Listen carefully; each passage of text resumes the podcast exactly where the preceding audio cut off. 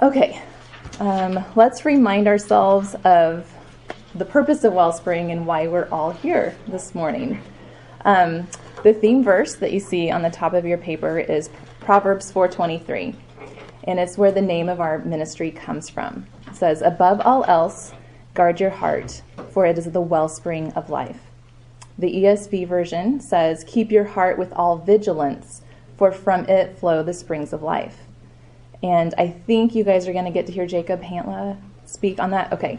Um, I think that's still in the future for Wellspring, but you're going to hear him teach on that verse in depth, and it's very encouraging.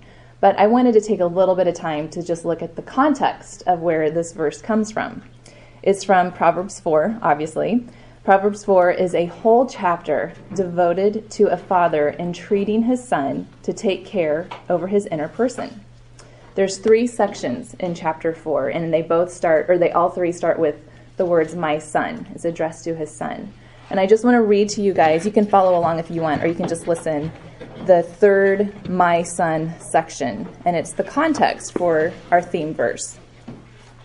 Starting with verse 20, he says, My son, be attentive to my words, incline your ear to my sayings. Let them not escape from your sight, keep them within your heart, for they are life to those who find them, and healing to all their flesh. Keep your heart with all vigilance, for from it flow the springs of life. Put away from you crooked speech, and put devious talk far from you. Let your eyes look directly forward, and your gaze be straight before you. Ponder the path of your feet, then all your ways will be sure. He's saying, think about what you're doing with your life, think about your ways. Do not swerve to the right or to the left. Turn your foot away from evil. When I was kind of reviewing the disciplines and just looking at Proverbs 4, just where our verse comes from, I was kind of struck by all the mention of different parts that he's addressing in his son. He's saying, Let your ears be attentive, let your eyes um, just keep rereading, keep putting God's word before them. So it seems like he's urging his son to um, think about what inputs he's allowing to affect his heart. He wants him to be intentional in making sure the input is God's wisdom. Then this father also tells his son to be mindful of what is coming out of him. He warns him about his speech, and he warns, warns him to watch over his feet. We know that our speech flows out of what is in our hearts. Our speech lets us examine how we are doing shepherding our hearts. When the Father mentions guarding your feet, he's talking about our way of living. Our feet are our decisions and our actions. So, watching over our heart is a matter of watching over what we allow to influence us in our inner person, and we can use our output to evaluate what's going on in our inner person. So, part of shepherding our inner person will come as a result of keeping devious speech away from our mouths and choosing to turn our feet from evil, because in order to guard those outputs, we're going to have to address the source of those outputs, which is our heart. All right, we can move down to the purpose of Wellspring. It is to encourage and to, oh, sorry, to equip and encourage the women of Grace Bible Church to shepherd their hearts toward Jesus Christ with the Word of God so that they live gospel transformed lives, thus strengthening the church in its gospel purpose. Notice the tool that we're to use to shepherd our hearts. The tool is the Word of God. One thing that I hope you see from Hannah this morning is that she had a really firm understanding of who God is. Her the second prayer that she prays when she's in the temple just reflects um, a heart that has been meditating on God's character, on who He is. Our prayers reflect what we meditate on. So when we shepherd our hearts with the Word of God, we're going, going to be able to pray like Hannah did when she presented Samuel at the tabernacle. Then our first discipline has to do with our hearts. It says, She prayerfully shepherds her heart toward God through the Word of God, and in particular, the gospel. This lesson on Hannah is a wonderful example of a woman who prayerfully shepherded her heart. She is also a good example of a woman who allowed others to help her shepherd her heart. She accepted input or shepherding from others in spite of their sin. She exemplified humility in this aspect of her life. Then, discipline two, the home. She ministers to those in her household with her heart for God and the gospel. And then our third discipline, which is about ministry, with a heart for God and the gospel and fulfilling her ministry within her household, she steps into the church to shepherd others toward God and the gospel. Um, if you guys have your outline for Hannah, you can go ahead and turn there. And you can turn to 1 Samuel 1 as well.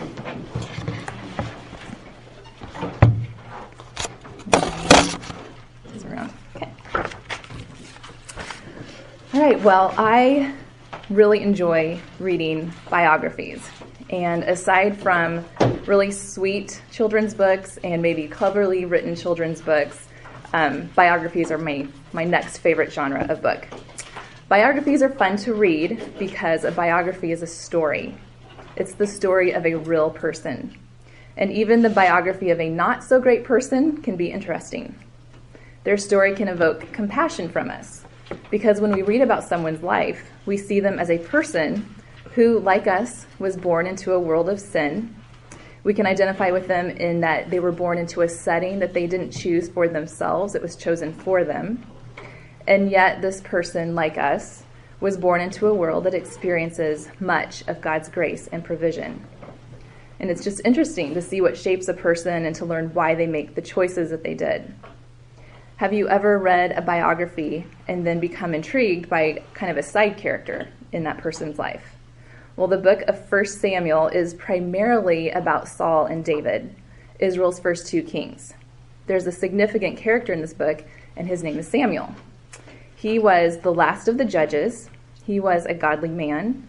He experienced favor with God and men.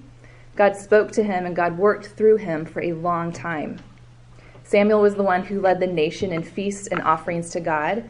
He was the one who helped them repent. If you remember, the Philistines captured the ark of God, and um, the ark was later returned to Israel, but it was left in this kind of a rural town and kind of forgotten about. And after 20 years of it being gone, the people came to Samuel and said, Okay, we're sorry. What do we need to do? He helped them repent at that point.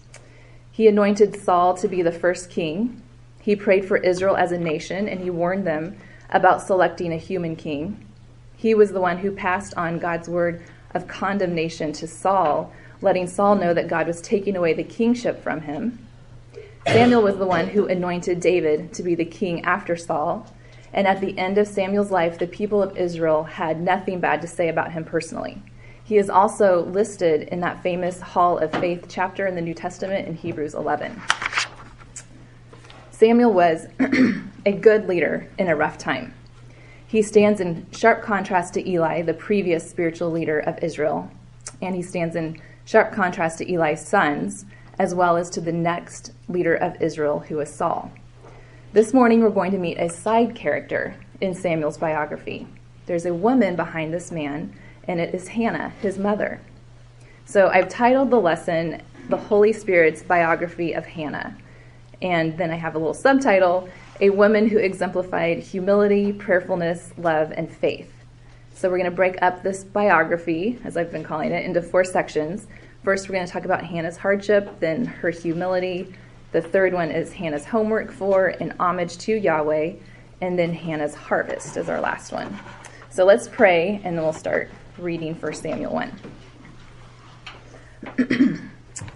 Heavenly Father, we are thankful, thankful for your word. We're thankful for this church and for this group of women um, who have been faithfully meeting on Saturdays, um, I think since September or maybe August.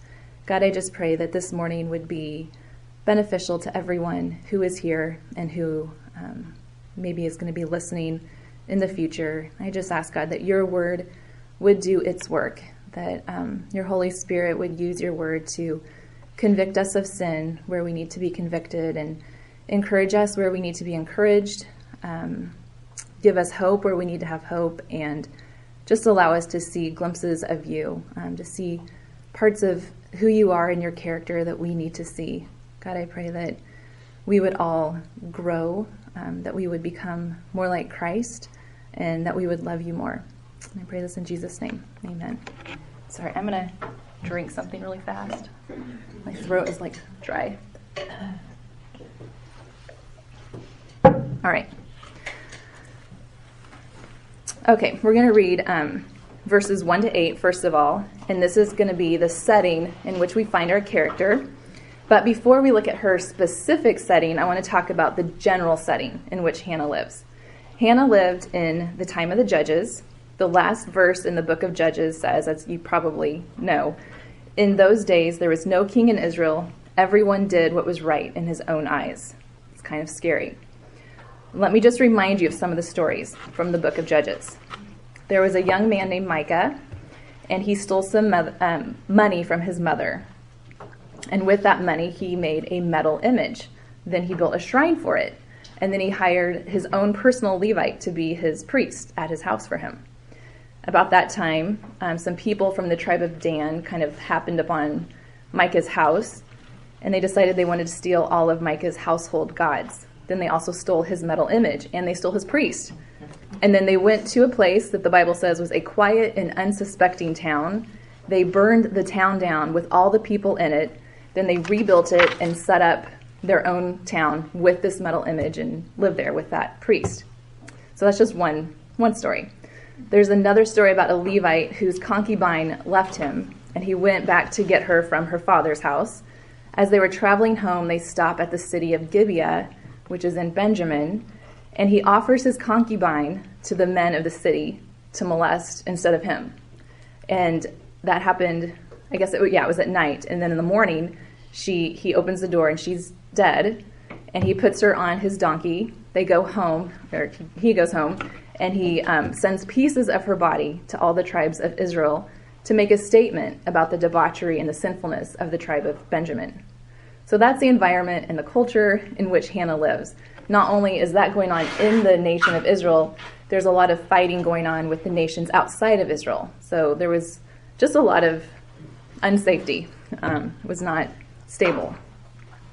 Um, in terms of scripture and revelation, Hannah would be able to hear God's word from the Pentateuch, which is the first five books of the Old Testament Genesis, Exodus, Leviticus, Numbers, and Deuteronomy. The book of Joshua would have been written down by this time, and then they added that to the Pentateuch. So she really has six books of the Bible. That's what her scripture, her Bible is. And then we know from 1 Samuel 3 that the word of the Lord was rare in her days, and there were no frequent visions. So there were some people receiving prophecies and words from the Lord, but it wasn't often.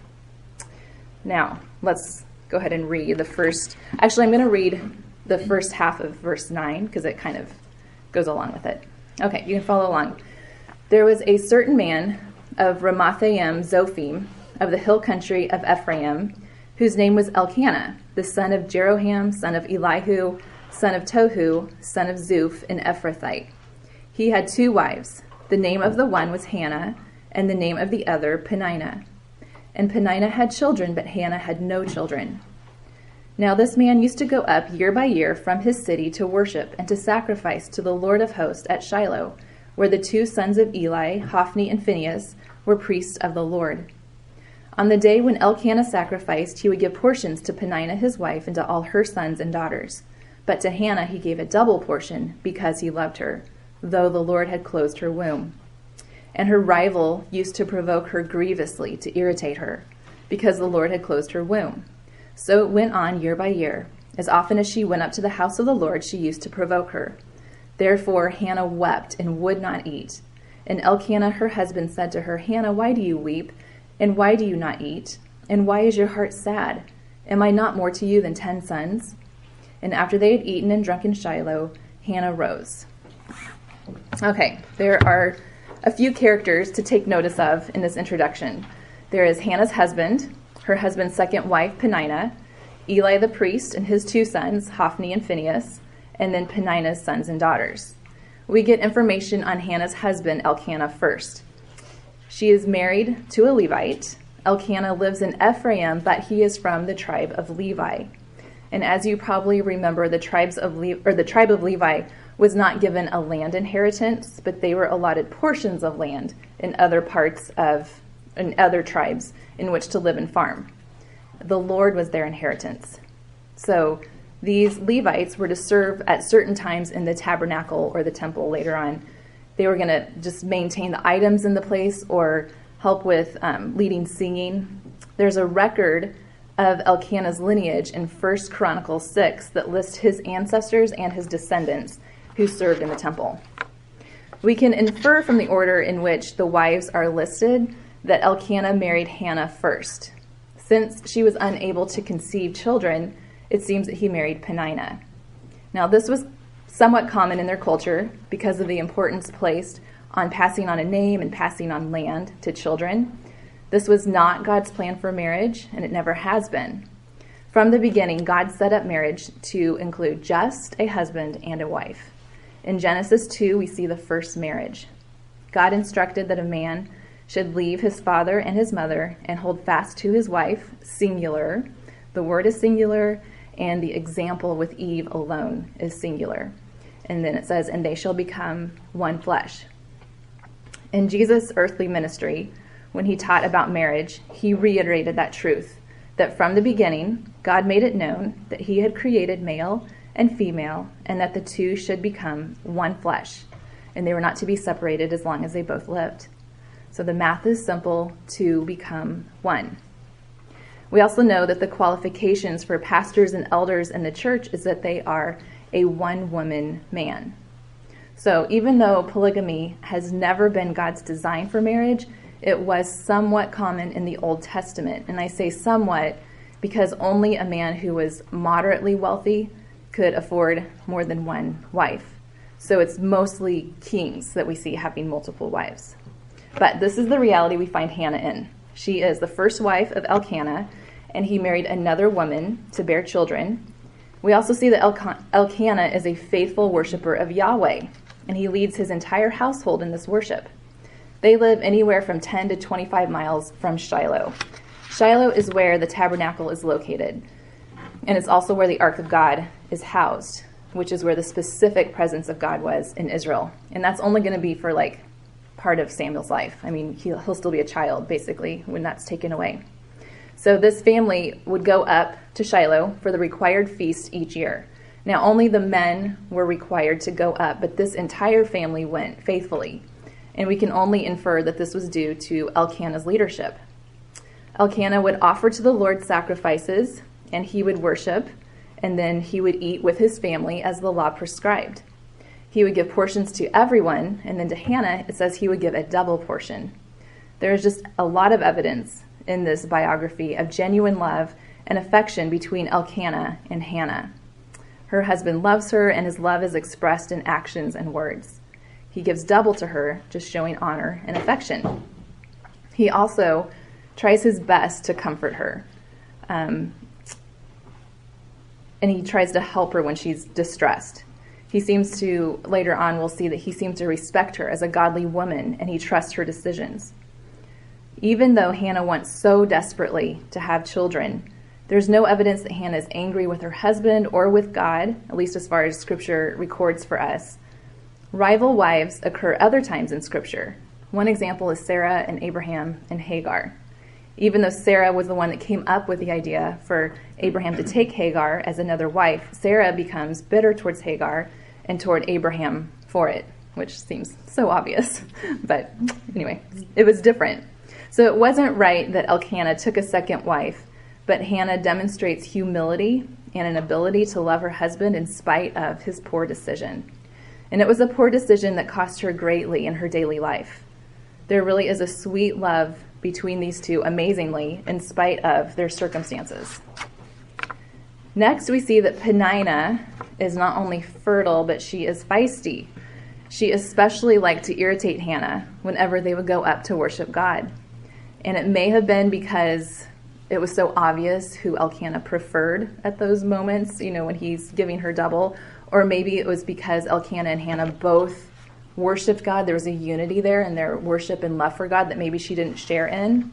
Whatever the motive, we know that Hannah or that Peninnah was just relentless in her goading of Hannah. The Bible says that she would provoke Hannah grievously to irritate her, and the reason why is because the Lord had closed her womb. So she's picking the thing that Hannah has no control over, the thing that she wishes she could change, and that's what she's choosing to um, cause excessive sorrow over. So this goes on year after year. What is the result of this setting? Barren but loved, living with a second wife and her children, mocked and provoked by Peninnah, desiring greatly to be a mother. Verse 7 says, Therefore Hannah wept and would not eat. There were laws about not partaking in the feast to the Lord when one was mourning. So maybe um, Hannah felt like she couldn't just celebrate peace with God that comes from the sacrifice, or maybe she actually just um, felt physically sick and didn't feel like she could eat. But the feast was intended to be a joyful time. It was a time to rejoice in your peace with God that He grants through sacrifice. Now, her husband, Elkanah, is sad to see Hannah so distressed, and he tries to encourage her. And maybe he's even gently rebuking her with the reality of his love for her. They both know there's nothing that either one of them can do to open her womb. It says the Lord had closed her womb. They knew it was from the Lord. However, they had each other, and Elkanah loves her greatly. Matthew Henry, in his commentary on 1 Samuel 1, writes Our sorrow, upon any account, is sinful and inordinate when it diverts us from our duty to God and embitters our comfort in Him. When it makes us unthankful for the mercies we enjoy and distrustful of the goodness of God to us in further mercies. When it casts a damp upon our joy in Christ and hinders us from doing the duty and taking the comfort of our particular relations. And then he quotes scripture, it's his older version. It says, Am, am I not better to thee than ten sons? Thou knowest thou hast my entire affection, and let that comfort thee. And then he says, We ought to take notice of our comforts to keep us from grieving excessively for our crosses. For our crosses we deserve, but our comforts we have forfeited. If we would keep the balance even, we must look at that which is for us, as well as that which is against us. Else we are unjust to providence with a capital P, and unkind to ourselves. God hath set the one over against the other, Ecclesiastes 7:14, and so should we. So in other words, we need to be able to recognize that our sorrow is as he says inordinate, which means just excessive, when it keeps us from obeying God and keeps us from taking comfort in him. God is the God of comfort, and we need to repent of any sorrow that keeps us from taking comfort in him. It's only to our joy that we trust the goodness of God in the midst of our sorrow. Matthew Henry instructs us to take notice of our comforts because they will keep us from grieving excessively. He cites Ecclesiastes 7:14 which says, "God has made the day of prosperity as well as the day of adversity." So then Hannah to her credit accepts Elkanah's words of comfort, which is why I read the first half of verse 9 because it says they went ahead and ate and drank together in Shiloh. So Eli or Elkanah's words may or may not have been truly comforting to her, but grace, humility, and love cause us to take comfort from those who love us and intend to comfort us, even if it's not exactly what we want to hear or how we want to be comforted. After her husband talks to her and tries to comfort her with his love, she chose to eat and drink with him. She wasn't she chose not to continue crying and continue feeling bad for herself um, she made a choice with her will, and that choice flowed out of the godly character of her inner person. Okay, so we understand the setting of Hannah's biography. Let's move on to the next section. The next section, verses 9 to 20, I've summarized as Hannah's humility. We've already seen a lot of evidence of that characteristic in Hannah already, but it's even more evident in this next section. It's inspiring and it's convicting. So as I read verses 9 to 20, look for autobiographical material on Hannah. Up till now, we just have the Holy Spirit's descriptions of Hannah, but now she's going to kind of talk about, she's going to describe herself, and we're going to see kind of an interpret, her own interpretation of her setting. And then also just take notice of what Hannah is like after she prays at the temple. Okay, so verse 9. Um, okay, after they had eaten and drunk in Shiloh, Hannah rose. Now Eli the priest was sitting on the seat beside the doorpost of the temple of the Lord. She was deeply distressed and prayed to the Lord and wept bitterly. And she vowed a vow and said, O Lord of hosts, if you will indeed look on the affliction of your servant and remember me and not forget your servant, but will give to your servant a son. Then I will give him to the Lord all the days of his life, and no razor shall touch his head. As she continued praying before the Lord, Eli observed her mouth. Hannah was speaking in her heart, only her lips moved, and her voice was not heard. Therefore Eli took her to be a drunken woman. And Eli said to her, How long will you go on being drunk? Put your wine away from you. But Hannah answered, No, my lord, I am a woman troubled in spirit. I have drunk neither wine nor strong drink, but I have been pouring out my soul before the Lord. Do not regard your servant as a worthless woman, for all along I have been speaking out of my great anxiety and vexation. Then Eli answered, Go in peace, and the God of Israel grant your petition that you have made to him. And she said, Let your servant find favor in your eyes. Then the woman went her way and ate, and her face was no longer sad. They rose early in the morning and worshipped before the Lord. Then they went back to their house at Ramah. And Elkanah knew Hannah his wife, and the Lord remembered her. And in due time Hannah conceived and bore a son, and she called his name Samuel, for she said, I have asked for him from the Lord. So, first off, we've already noticed that Hannah exemplified humility in her choice to eat and drink with the family in the feast to Yahweh. So, her heart still, even though she's chosen to do what's right, her heart is still in turmoil. And we see pretty much as soon as it seems like as soon as this feast is done, she just rushes out to go pray on her own. We see that Eli the priest is sitting in the temple. He's overseeing the affairs in the place of worship to God. The Holy Spirit tells us that Hannah was deeply distressed and prayed to the Lord, and again, she's weeping bitterly. Can you identify with Hannah? Can you identify with being deeply distressed, weeping bitterly, crying out to your Maker, knowing that only He can give you the comfort and the help that you're seeking? Two verses come to mind when I imagine this scene 1 Peter 5 6 and 7, which says, Humble yourselves under the mighty hand of God so that at the proper time he may exalt you, casting all your anxieties on him because he cares for you. And then the 1 Peter 5 of the Old Testament, which is Psalms 55 22. Cast your burden on Yahweh, and he will sustain you. He will never permit the righteous to be moved. Hannah is casting her burden on the Lord at this point. Did you notice Hannah's description of herself? She says that she's afflicted. Hannah calls herself Yahweh's servant. She says it three times while she's praying. When she talks to Eli, she describes herself as a woman who is troubled in spirit, who had not been drinking strong drink, but she's been pouring her heart out and her soul before Yahweh. She's one who's been speaking out of great anxiety and vexation. And then again, she calls herself a servant, but this time she's calling herself Eli's servant. So Hannah sees herself as weak, troubled, distressed, unable to do anything about her situation except to pray and pour her heart out to Yahweh. She does not see God as her servant, but she is his. She's in an undesirable situation according to the wisdom of the world, but she's in the best state when it comes to spiritual matters. God does not despise a broken and a contrite heart. One commentator wrote God's tendency is to make our total inability his starting point. Our hopelessness and our helplessness are no barrier to his work. Indeed, our utter incapacity is often the prop he delights to use for his next act. When his people are without strength, without resources, without hope, without human gimmicks, then he loves to stretch forth his hand from heaven. there are some encouragement, encouragements we can take away immediately from this biography of Hannah.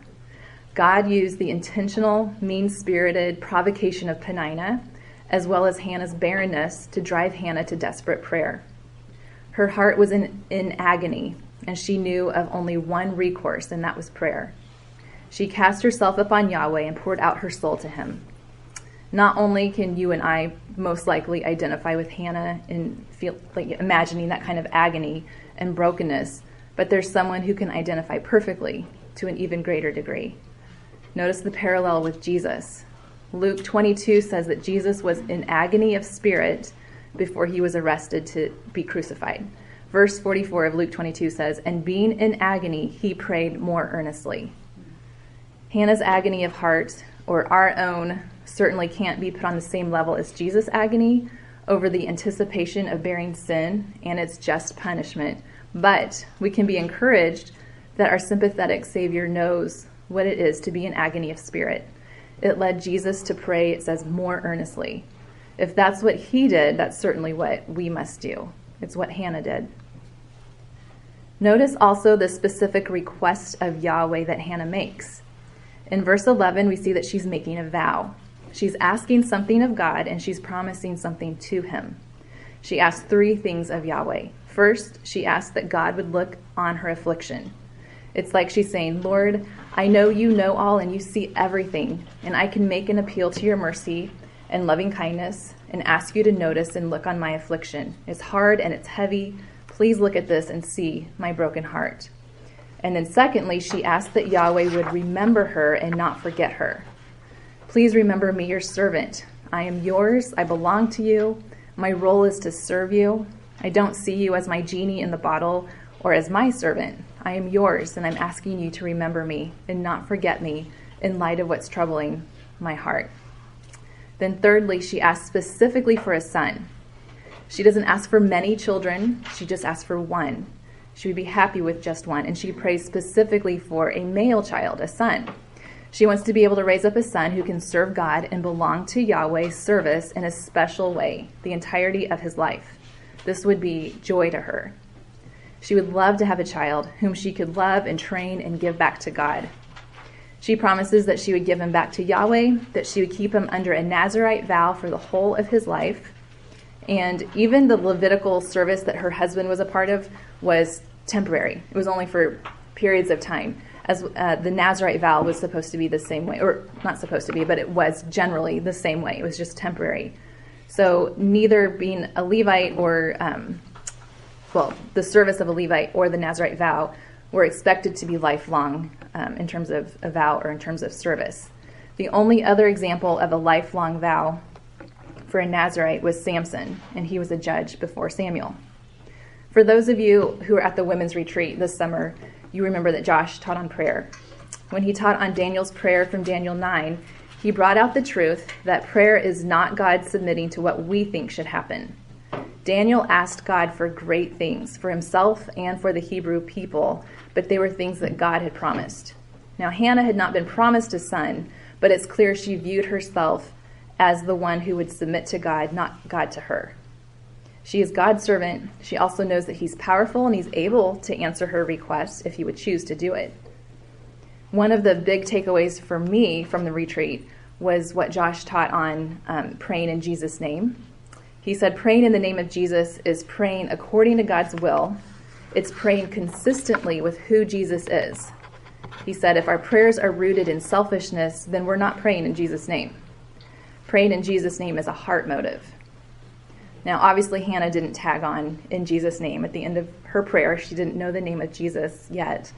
But it's evident that Hannah's prayer was not rooted in selfishness, but in a desire to see God glorified and in a, in a desire to see to serve God by raising a godly son. Verse 12 says that Hannah continued praying before Yahweh. So there's more that Hannah was praying that we don't know about. It's not recorded. We don't know what it is.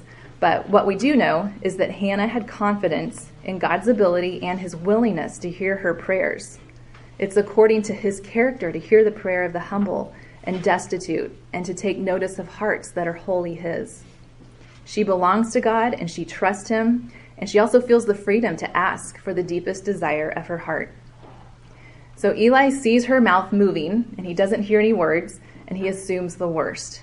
And he is very wrong. Eli's assumption is understandable when you consider the way that sin was abounding and the way it was manifested at that time in their culture, and maybe even especially even in the temple. We know that Eli's sons were sexually immoral and greedy, and they were kind of um, putting pagan practices of worship under the banner of Yahweh worship.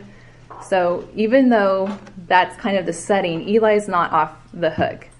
Um, there's a good reminder for us here. Proverbs 18:13 says, "If one gives an answer before he hears, it is his folly and shame." Eli indeed acted foolishly. He rebuked Hannah and he was completely wrong. But here again, we get to see the grace and humility that reside in Hannah's heart. Hannah could have thought, could have looked at her situa- situation this way. She could have thought, man, I have been unjustly provoked by Peninnah for years for something that I have no control over. I want so badly to be a mother, and I'm constantly reminded that I'm not, and that I'm not going to be for um, as soon as for any time in the near future. Um, my husband has lovingly rebuked me to remember the good things that I have, namely his love for me. And even though it was loving, it's still hard to be rebuked. And here I am. I've come to pray in the temple and pour my heart out before the Lord.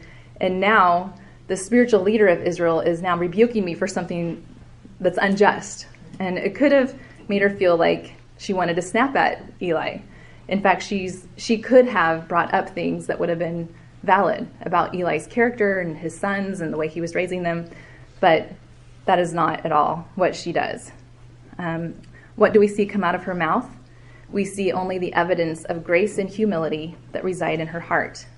She's in a dark hour. She got bumped. What comes out of her heart was not bitterness or anger. Her humility toward Eli is sweet. Hannah does not repay evil for evil. She does give an account of herself to Eli to correct his misconceptions of her.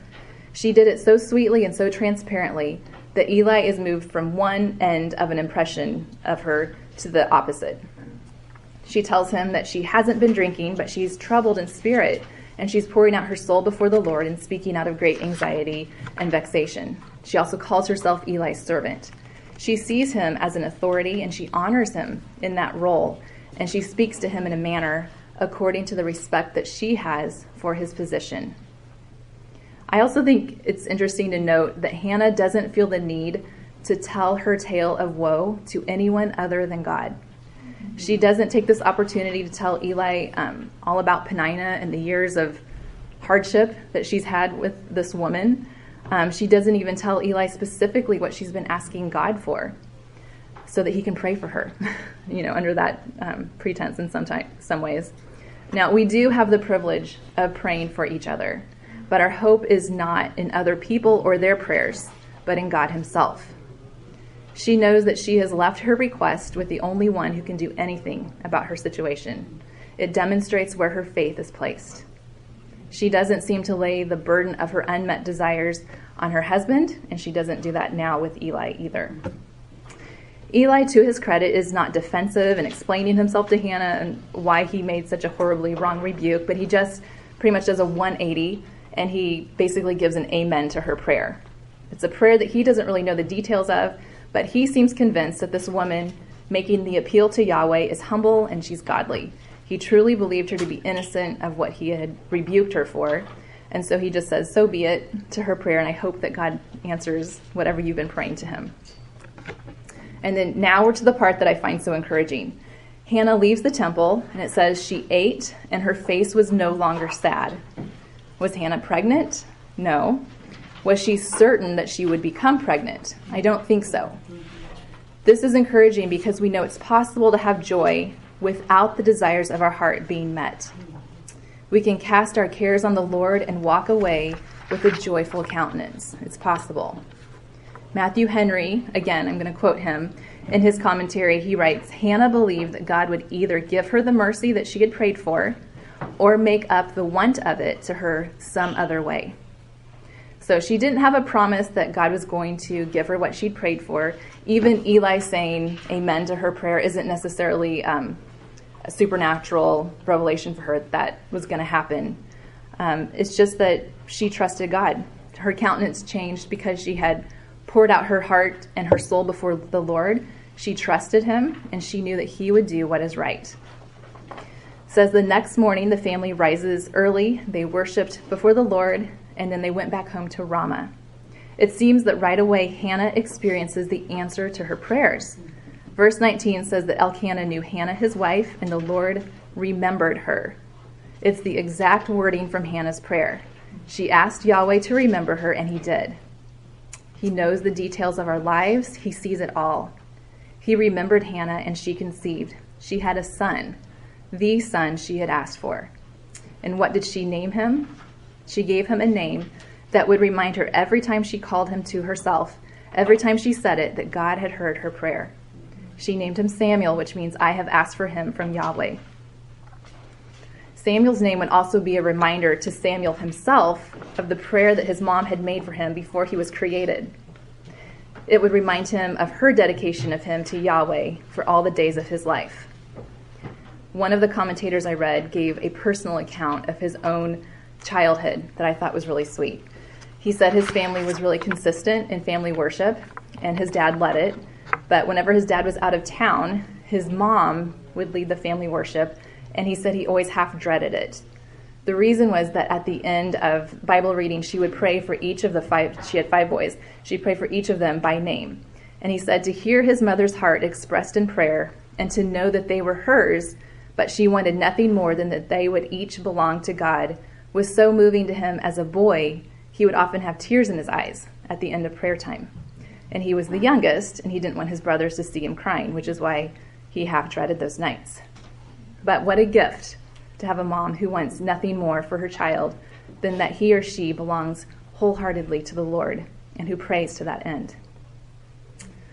All right, so so far in Hannah's biography, we've seen the setting, which is her hardship. We've seen her humility on display in her prayers and in her interactions with her husband and Eli, and even in the name that she gives her son. Now we're going to see her heart expressed in her work at home as a mother for the first probably three years of Samuel's life. Then we'll see the honor and the homage she gives to God when she goes back to the temple to present Samuel to the Lord. So let's go ahead and read um, verses 21 to 26. This is just a really brief picture of Hannah's homework or her work at home.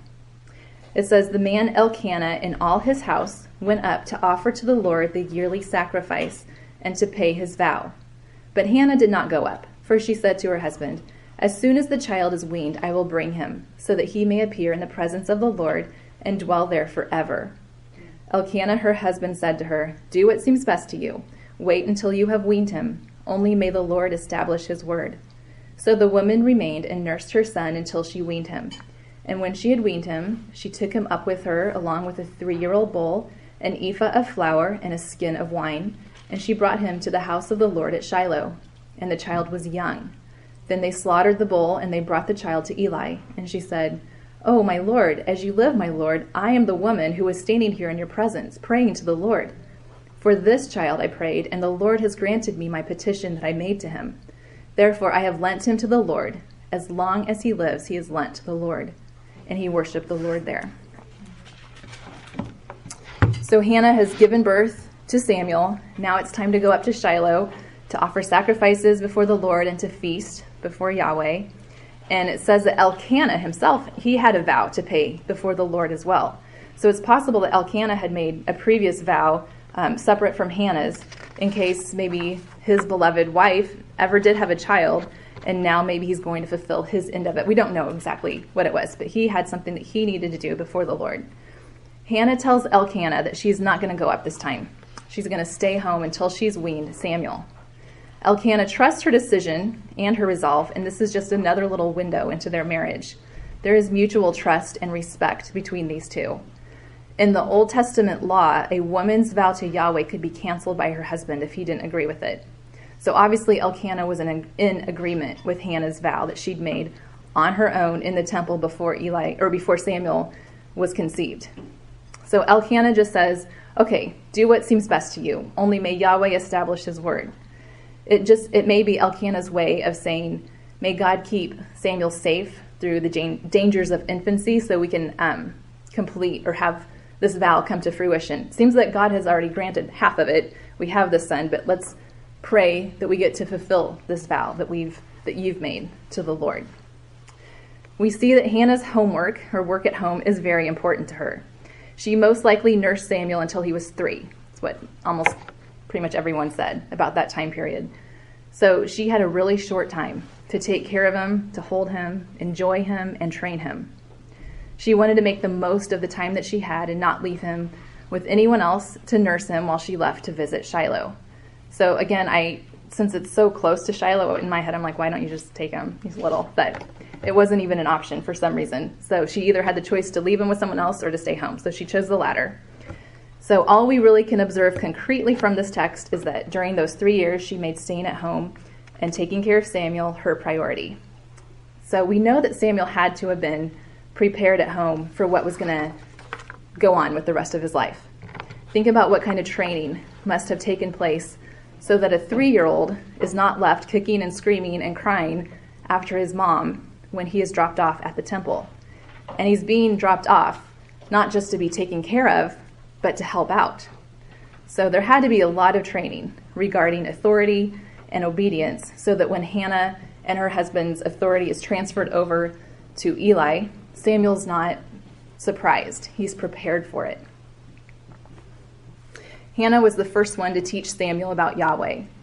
She was the one who directed his learning and his interest. She was intentionally preparing him for a lifetime of service to Yahweh. When it was time and Samuel is weaned, Hannah and her husband take Samuel along with sacrifice offerings to the temple in Shiloh. There is no sense of sorrow or sadness in this scene. There's only joy and exultation of God and a sense of amazement at God's kindness to her. This is where we see the greatest evidence that Hannah's desire for a child was not idolatrous. She had not been asking God just to get something that she wanted.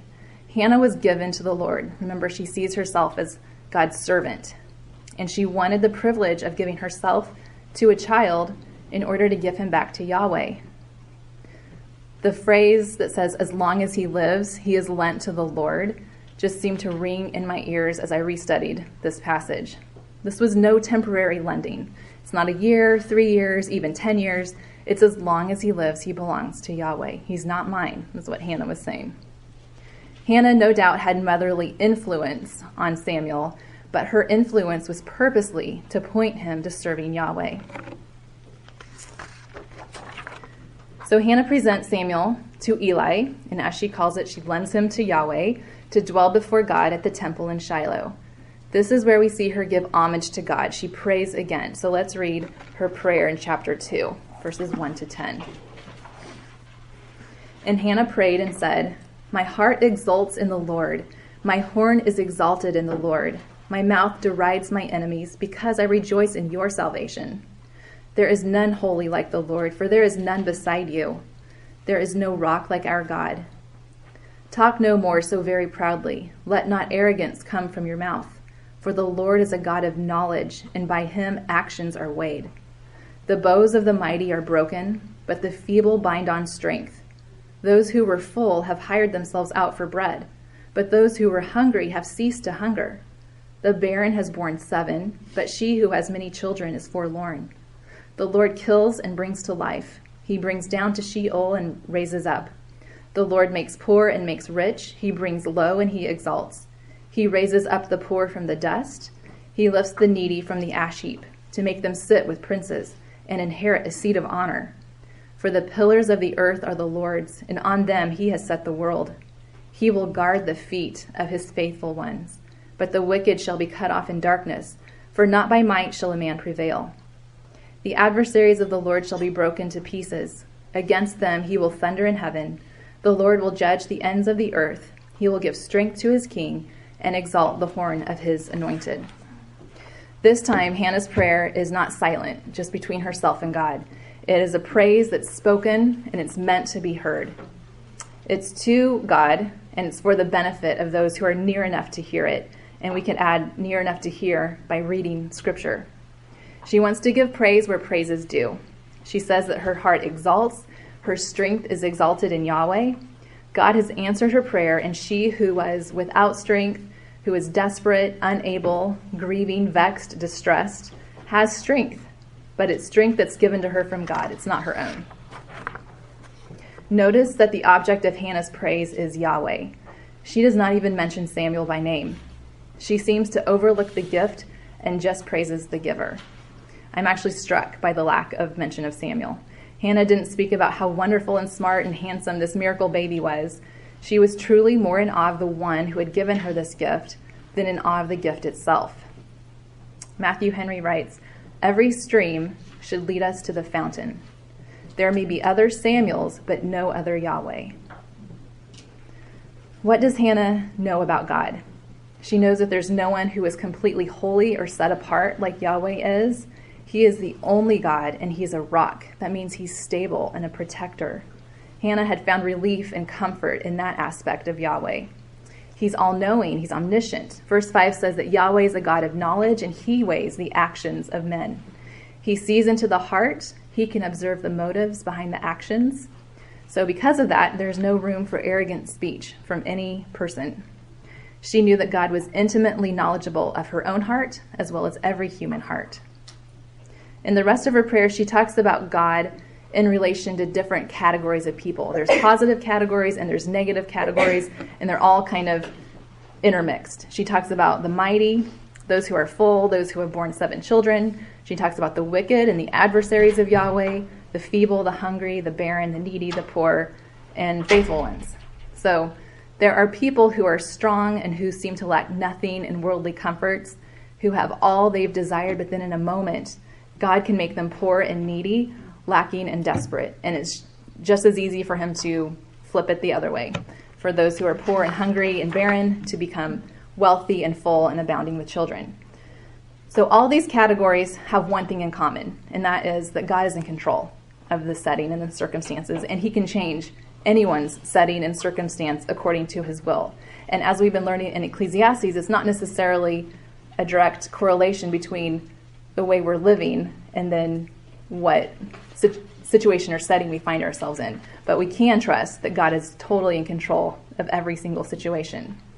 Um, she says, Yahweh kills, he brings to life, he brings down to Sheol, and he raises up, he makes rich, and he makes poor. So, regardless of our situation, we can be sure that we are in God's hands. We are not the masters of our own fate. The earth belongs to Him, He is the one who sustains and supports it. And then notice the personal comfort we can take in verse 9. She says, He will guard the feet of His faithful ones. He's protecting the way, the path of His children for our good because He is good and He's merciful. So He is in control of our circumstances, but that's not all. He's actually guarding, He's protecting our way. It's our specific way that He's guarding. So, as dismal as a situation may be, we can trust that God has not just dropped us into a hard setting, but He's actually um, protecting and guiding the specific path we're walking. And that is not true for God's adversaries. He is in control of their circumstances, absolutely, but He is not protecting their way. So, that is the difference. Those who are against him, their path will be cut off in darkness. It's like their path, as comfortable and strong and luxurious as it may seem to be to us, it just runs right into a wall, and the only place they find themselves is in darkness. And they're, it says they're broken in pieces, being judged by Yahweh. Hannah knows that God will judge the ends of the earth. She also knows that God will give strength to his king. That's an interesting reference because there's no king in Israel at this time. But Hannah has heard that there is a promised seed. It was specifically promised to Eve, and that seed was going to set people free from Satan. She knows that Moses has said in the Pentateuch that the scepter, which is the rod of rulership, is going to belong to the tribe of Judah, and it's not going to pass from that tribe. So she knows from Scripture that there is a king, a ruler, a seed that's been promised by God. She's looking forward to this promised king whom she calls God's anointed. The English word Messiah represents the Hebrew word that Hannah uses here, anointed. Hannah has hope in God's future plan for human history, specifically hope in this king and Messiah. Hannah's prayer reveals a heart that is grounded in the knowledge of God's character. She knows that God possesses a macro rule over the universe, and he has a micro rule over the little circumstances of each individual. She knows that God is kind and specially protective of his faithful ones as they live and move up on the earth. He also has a long term plan for all of human history, and it culminates in this Messiah, the anointed king from Yahweh. Her love for God pours out of this prayer, and her humility is again on display. How could she be anything but humble with this view of God? Now, the last section for Hannah's biography I've just kind of tagged on. Do you guys have references listed? I don't know if I even gave that to you, Michelle. Okay, so it's I just listed verses from chapter two, and then you could add on. I don't think I put this chapters three to twelve. That Samuel dies in chapter twelve, so it just kind of fills in. You can find different bits and pieces of Samuel's life because the fruit, the harvest that we're going to talk about from Hannah's life, really is seen in Samuel's life after he left her home. Samuel's godly influence is fruit that's produced by God and though it's ultimately God who gets the credit, the sowing of the seeds and the watering of those seeds was Hannah's God given work. Samuel's character and life of ministry is no small thing. God used Samuel to set the foundation for a new stage in Israel's history. Samuel is the first person to occupy an office as prophet. Up till now, God had spoken through people here and there, but now um, he's going to speak through Samuel pretty much over a long period of time. Look at verse 11 in chapter 2. It says, Then Elkanah went to his house at Ramah, but the child ministered to the Lord before Eli the priest. So again, here's the immediate fruit of Hannah's training, in that Samuel was actually a blessing to have around the temple. Even as a three year old, he had to be obedient and able and willing to help with little chores that were age appropriate. One book suggested that maybe he opened doors or retrieved things for Eli. Then in chapter 3, of 1 Samuel, God calls to Samuel. Probably remember the story where he keeps Samuel keeps mistaking it for Eli's voice. The Bible says that at this time Samuel was still a boy. It was also before the ark was captured in a battle. So this was early in Samuel's life of service. Verse 7 of chapter 3 says that Samuel did not yet know the Lord, and the word of the Lord had not been revealed to him. So we observe from this that Samuel is obedient before he knows Yahweh in a personal way.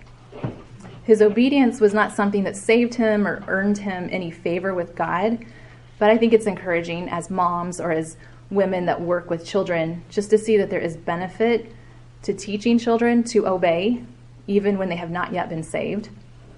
The obedience is not an end in itself, but it is beneficial and it's safe for the chil- for our children, for any children that you're working with, and it will be a blessing to them after being saved to have learned obedience. Okay. Then in chapter 2, verse 16, we're kind of jumping around, going back to chapter 2 now. Verse 16 um, says Samuel was ministering before the Lord, a boy clothed with a linen ephod, and the young man Samuel grew in the presence of the Lord. Then in verse 26, we read Now the young man Samuel continued to grow both in stature and in favor with the Lord and with man. And then, as I said before, chapters 3 to 12 kind of fill in the rest of Samuel's life. One of the best commendations that Samuel receives is that Yahweh was with him and let none of his words fall to the ground. Samuel truly heard God's words and he was faithful to deliver them to whomever God had intended them for. Sometimes it was to a specific person, sometimes it was to the nation as a whole. But Samuel was faithful. He walked in the ways of Yahweh and he was trusted by the people, including two, the first two kings in Israel's history, Saul and David. After Eli died and the Ark of the Covenant was captured, Shiloh was no longer the place where people went to worship because the Ark was gone. The specific presence of the Lord was gone. So then Samuel starts to go on a circuit between three, I think they're probably major towns in Israel, and he leads worship and feasts and he judges the people at those places. And then it says after he would go on that circuit, he would go back to Ramah, which was his boyhood home, to live. And I just thought, oh, that's so neat. Maybe if Hannah was still alive, she got to have a little bit more of a closer relationship with her son at that point. Um, I'm, I'm not sure how the timing on when the ark was captured in that battle happened, but it's a possibility. So the nation was in desperate need of godly leaders during Hannah's day. Her desire to see God exalted and to be a godly mother and bear a son and train him and give him to full time service came to fruition after much heartache disappointment, and affliction. The fires of affliction culminated in desperate prayer, and those fires, no doubt, purified Hannah's heart. This made her even more fit to raise a godly son and to even give praise to God publicly. She reaped a harvest and she bore fruit for God. The fruit of her life blessed her husband, her son, no doubt her subsequent children. We see, I don't even think I read that verse, that she had, uh, I think, I can't remember, three sons and two daughters. She had more children after Samuel. The fruit of her life blessed the nation of Israel, King David, and even us, women, in the United States in the year 2016. We don't know how God will use our affliction or our lives, but we can trust Him just as wholeheartedly as Hannah did, that He will guard the feet of His faithful ones. So let's talk about some implications from this biography of Hannah. All of us in the room probably can relate to at least one aspect of Hannah's life. Um, maybe you're living with affliction of some sort. Maybe it even is childlessness. Or maybe it's just like her, you're not receiving something that you really desire. It could be you're married to a man who loves God, but whose sinful decision is creating a difficult living situation. Or you could be just, it could be your own sin, and you're reaping the consequences of it. Um, whatever, whatever aspect, I'm sure we can identify with part of Hannah. Um, so, what specifically can we, what are some implications we can draw specifically from this Israelite woman who lived thousands of years ago?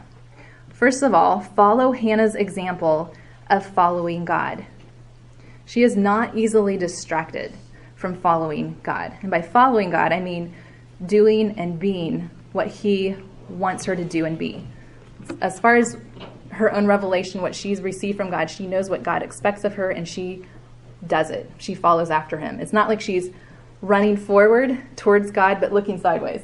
You know, just um, there's a lot of distractions that could have happened along the way, and Peninnah is the first one. She doesn't really get distracted by Peninnah personally. I mean, the the hardship of the um, provoking was there, but it doesn't seem like her focus is actually on Peninnah as a person. Her focus was, I can't wait to get to God in prayer and pray and just pour out my heart to Him. Um, she also doesn't really get distracted by Eli. She's not distracted by the injustice of his rebuke. She's also not um, distracted even when she receives the answer to her prayer, which is Samuel. She seems to just keep her eyes focused on Yahweh and, okay, I have this child it's, um, I've asked for, and I'm going to train him. I'm going to give him back to the Lord. She doesn't lose focus once she receives what she wanted. Her love for God is obvious in how she talks about him, how she knows him when she prays. Our Wellspring Discipline 1 is really similar to Hannah's first priority. So be encouraged by Hannah's love for God in a time when revelation from God was a lot less than what we have now.